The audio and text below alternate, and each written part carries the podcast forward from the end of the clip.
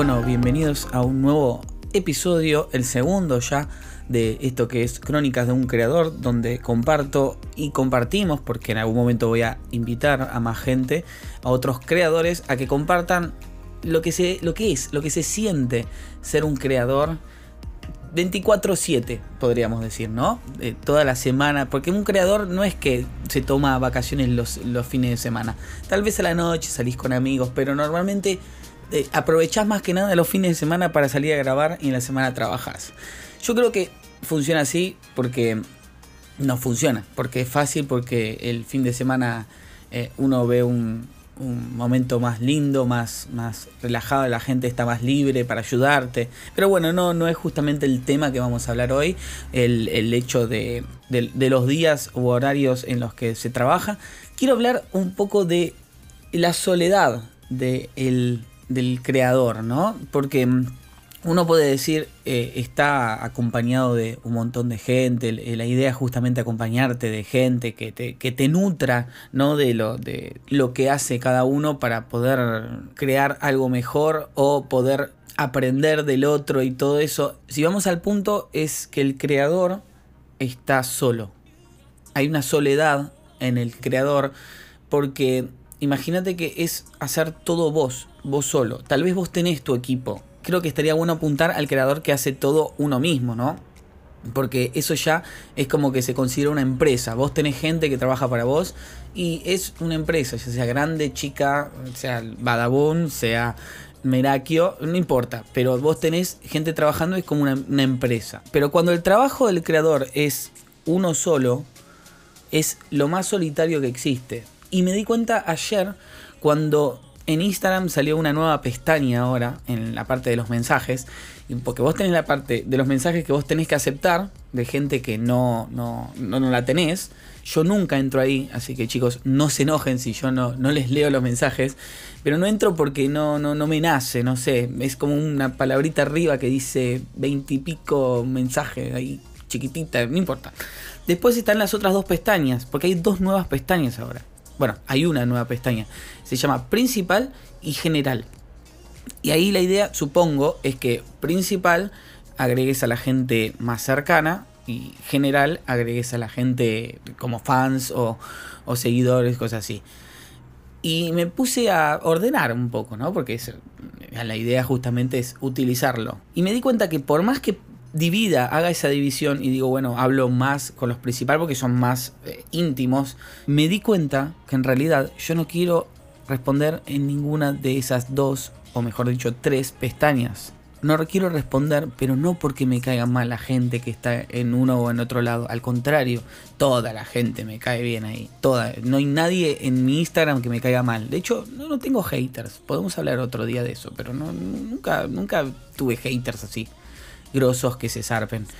Me di cuenta que no tengo ganas de hablar con nadie de esas dos o tres pestañas. Siento que es trabajo, por así decirlo. Uno, eh, si maneja Instagram como red social de trabajo, o YouTube, o lo que sea, es como que esas cosas extra a veces no querés activar en ese lado, no querés chatear, no querés subir cosas, porque ya estás haciendo lo del otro lado. En mi caso yo estoy haciendo videos todo el tiempo, yo subo 6 videos por mes en YouTube y eso mentalmente me agota, porque cuando yo abro Instagram tengo un montón de mensajes de gente, tengo un montón de gente que me dice, subí historias, yo no tengo ganas, porque al estar haciendo videos solo, después como que me acostumbré a estar solo, entonces no, no quiero interactuar directamente con la gente, no quiero hacer cosas para que la gente interactúe directamente y lo peor es que cuando lo hago, me esfuerzo a mí mismo a hacerlo, me encanta, porque tengo un momento de calidad con, gente que capaz no conozco, capaz que sí, gente que, quiero mucho y que no hablo todo el tiempo, pero me queda ese gusto de quiero estar solo. Porque a fin de cuentas el trabajo lo hago solo y me acostumbré a estar solo, a hacer las cosas solo. Y ahora es como que la gente en parte me molesta. Después hay otras excepciones fuertes en mi vida, que son, por ejemplo, mis amigos creadores, mis amigos principales creadores, de los cuales ya voy a hablar en un podcast sobre ellos, con ellos. Las motos acá me encanta.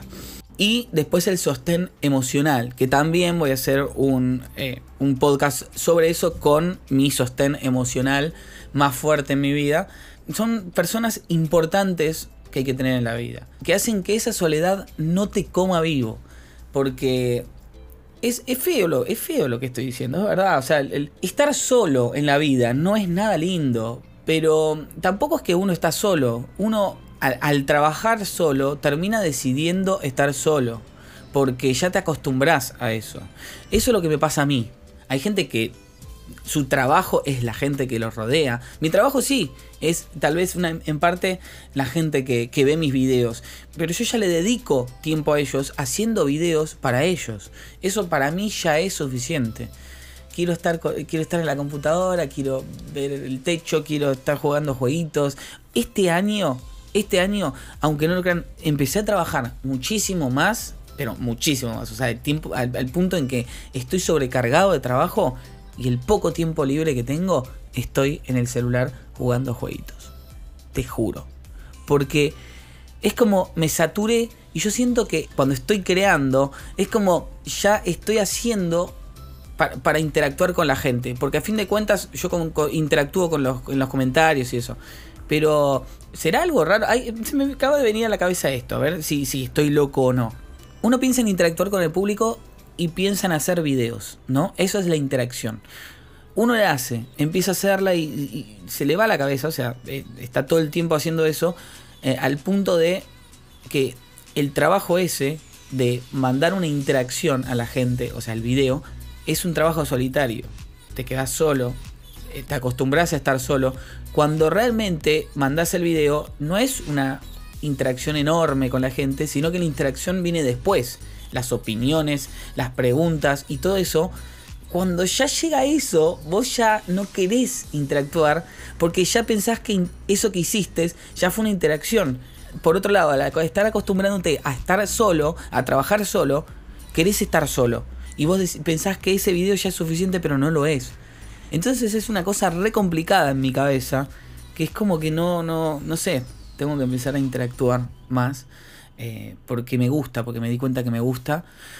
Eh, ayer respondí unas preguntas en Instagram y puse otra cajita de preguntas y las respondí después de nuevo. Y eso lo hacía al principio cuando no tenía mucho trabajo.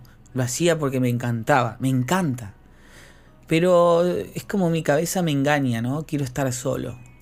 Yo creo que está bueno que te tomes un tiempo para vos en solitario, para crear, pero que sepas que ese tiempo en solitario sos vos solo, no es que estás creando una interacción, porque las interacciones son reales y las vivís, las tenés que vivir. No te puedo decir cara a cara, pero directamente con la gente, porque hoy en día, con tantas redes sociales y tantas maneras de interactuar directo que tenés, eso es realmente la interacción. Y el trabajo que estás haciendo es solamente vos. Si les gustó, no olviden de seguirme en mis redes sociales, arroba mattyutoshi, e interactuar conmigo, por favor, así me hago una persona más sociable. Y, y nada, nos vemos en el próximo episodio.